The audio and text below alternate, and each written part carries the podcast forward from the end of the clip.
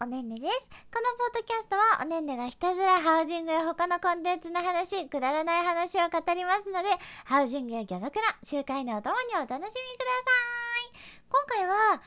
とにかく楽しくハウジングをするためにこそ他のことも頑張っているっていう話をします。それをおねてんに伝えたくてこれを撮ってます。だから今回はちょっと短めのお話ね。いやー、最近ね頑張ってます NFT。 いやー、NFT とは何ぞやという方はぜひ本を読んでいただきたいんですけど、そう NFT に関する本も昨日昨晩出しまして、まあ今確認できてるだけで328部もうダウンロードされてまして、ありがたいです。これを聞いている人に本を読んだという人がもしいたらですね、 Amazon レビューをどうかお願いします。仮想通貨とは何か、ブロックチェーンとは何かっていうところからすごく、分かりやすく説明したつもりですので、気になるという方はね読んでいただければと思います。いやー、私本を出してる女子でございます。やばくない？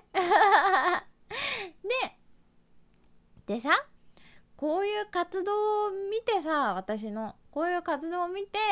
おねんねさんハウジングをやめちゃうのかなって思っちゃった人もいると思うんですね。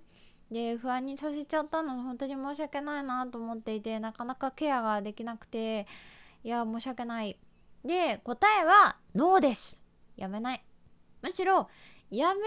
ために NFT を頑張ってるって思ってほしいです。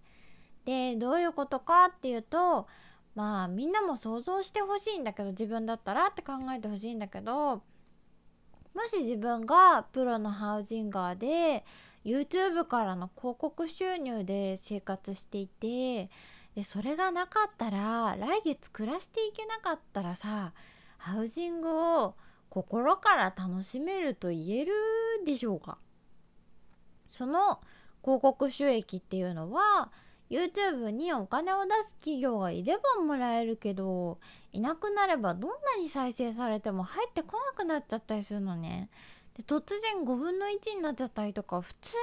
ありえるの。そういう世界で、例えばね、コロナが流行りだした時とか、緊急事態宣言でもう会社休業ですみたいになった時に、企業が動画に広告を出す余裕がなくなっちゃって、 YouTuber がみんな家にいるから再生はされても広告収入が入らないっていう事態にも実際なったんだよね。それで大きく減収しちゃったYouTuber すごいたくさんいて、そういう不安の解消のためにメンバーシップ、月額で課金してもらうっていう、方法があるわけなんだけど、でもそれ以上にさ YouTube が潰れたりとかさ、廃れちゃったりとかさ、他の動画プラットフォームが人気になるっていう可能性もあるでしょ。もし自分がその立場だったらって考えてみてほしいんだけど、そうなったら自分の作りたいものをのびのびと作れる自信のある人いる？そんなにいないと思うんだよね。だからこそ YouTube 以外のところでもしっかりお金を稼げるようになって、決して YouTube に依存しないでいられる方が、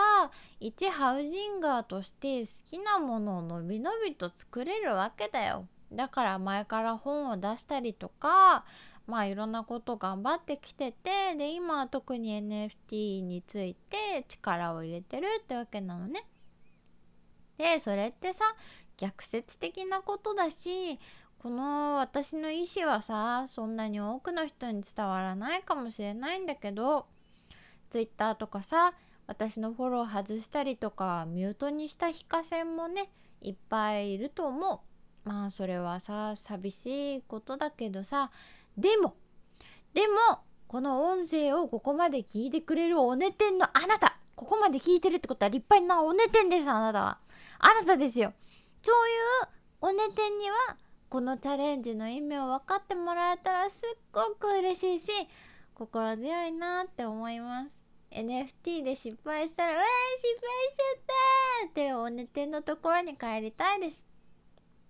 確かに NFT で時間取られたら